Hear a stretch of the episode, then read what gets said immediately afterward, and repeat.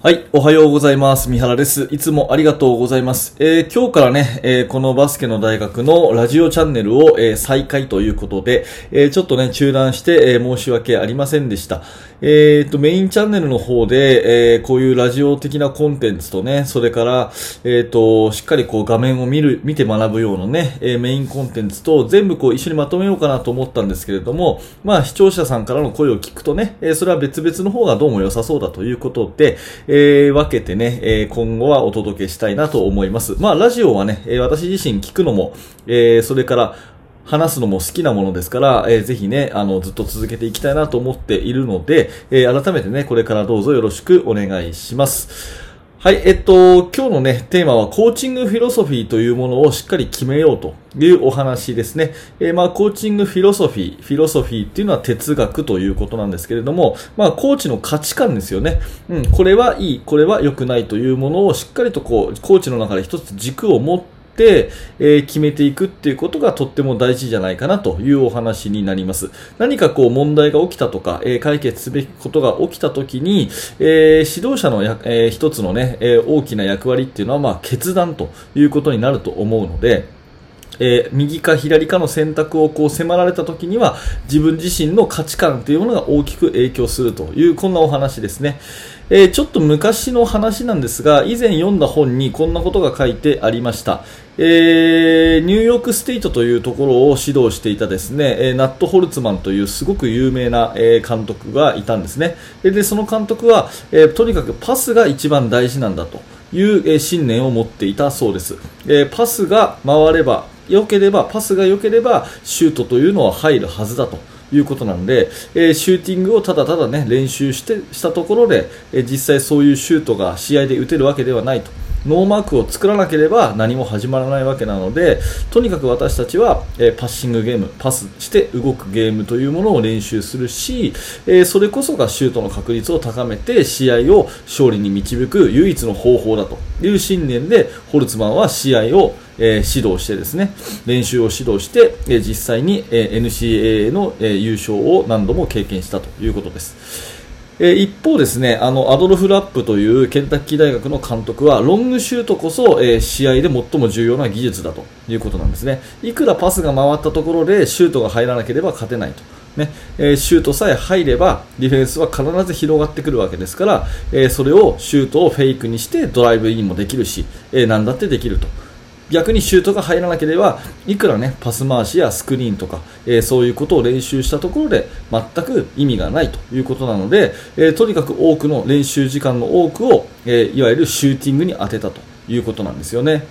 うんまあ、このアドルフ・ラップもホルツマンも2人ともどちらもね、え殿堂入りの監督ですし、えーそれから NCAA のね、まあ、アメリカの大学の、えー全米1位というものを何度も取っているということなのでこれどっちが正解とかっていう話ではないのは分かりますよね、えーまあ、いわゆる全てが正解であって全てが間違いだということなんですね、えー私が指導しているバスケットの練習も全て正解であり全て間違っているというふうに言えるし、えーこれを聞いていらっしゃるあなたのね、えその練習も正解でもあり間違いでもあるということなんですね、うんまあ、要はこれどっちがどうっていうことではなくて客観的事実でこれが正解だとかそんなことやってちゃダメだとかっていうことではなくて、まあコーチが決断するっていうことがとっても大事だと思います。うん、なので、えーとまあ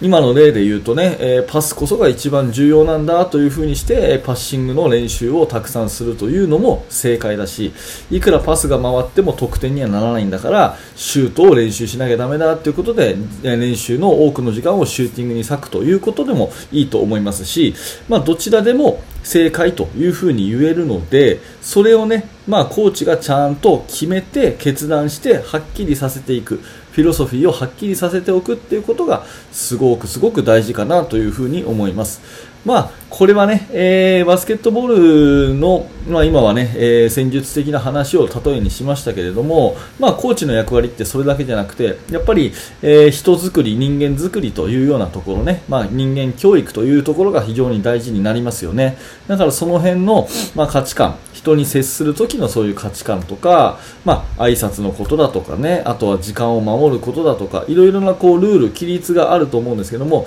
それを何のためにやるのかみたいなところっていうのは、うん、いろんな言い方があると思うんですね。うんまあ、挨拶についてもやっぱりコミュニケーションがすごく、えー、大事になるし、コミュニケーションがあのー、その人を豊かにしてくれるよ。だから挨拶が大事だよっていう言い方もできるし、まあ、極論言えばですね例えば、えー、就職試験に受かりやすくなるのは挨拶だからだっていうようなアプローチだってできるわけですよね。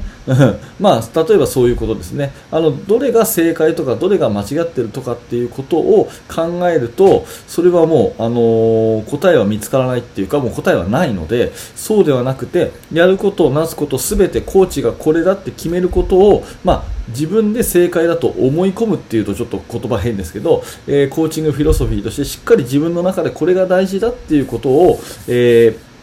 決めてね、え指導に当たるってことがすごく大事かなというふうに思います。まあ、参考までに私自身のコーチングフィロソフィーを少し言っておくと、やっぱり一番大事なのは自らやるという選手自らが選手が主役っていうチームの方が、えー、その人間教育的にもそれからチームの、ね、競技力向上という意味でも、まあ、いいんじゃないかなということで、えー、ボトムアップ的にね、えー、選手たちが自らこう動けるような、組織がいいんじゃないかということはまず一つありますね。それと、えーと、プレーとしてはですね、まああのー、さっきのあの例えで言うとどっちかというとホルツマンの方に近くて、えー、パスが一番、えー、大事かなというふうに思っています、えパスを回すことでチームというものもまとまるしバスケットボールも、まあ、楽しくなるしというふうに思っているので、まあ、パスを大事に練習をしているというところですかね。うんまあ、いろいろありますけれども、まあ、私自身はそんな感じで、え今までずっとバスケットボールをやってってきましたし、まあ、これを聞いているあなたがねあじゃあ自分自身はどうかなというようなことで振り返っていただいて、えー、まあ、あの今日からの、ね、バスケットライフっていうかあのあなたの、ね、指導者としての、まあ、何らか参考になれば嬉しく思います、はいえー、今日は、えー、コーチングフィロソフィーを固めましょうというお話です。はい、ありがとうございました。えー、3つほどですね、えー、とお話をさせてください。えー、とまず1つ目はですね、指導者の方向けに無料のメルマガ講座というものをやっています。えー、もしよかったらですね、動画の説明欄のところから、えー、覗いてみてください。えー、2つ目はですね、このラジオ放送は全く同じ内容をですね、ヒマラヤラジオというものでも配信をしています。え、そちらの方がですね、あの聞き流しをしやすいということであれば、ぜひヒマラヤをあのダウンロードしていただいて、え、フォローをしていただきたいと思います。え最後にですね、まあ、多くの方が見ていただいているかと思うんですが、えこれとは別のチャンネルで、えメイン講義をするチャンネルがあります、えバスケの大学のメイン講義。今考えているのは大体3日に1回ぐらいの頻度でね、え少ししっかり、あのちょっと時間も長めで、え画面をしっかり見て学んでいただくような、えコンテンツをあの作ろうかなというふに思ってますのでこちらのメイン講義の方もどうぞよろしくお願いします。はい、え、最後まで、え、ご清聴ありがとうございました。三原学でした。それではまた。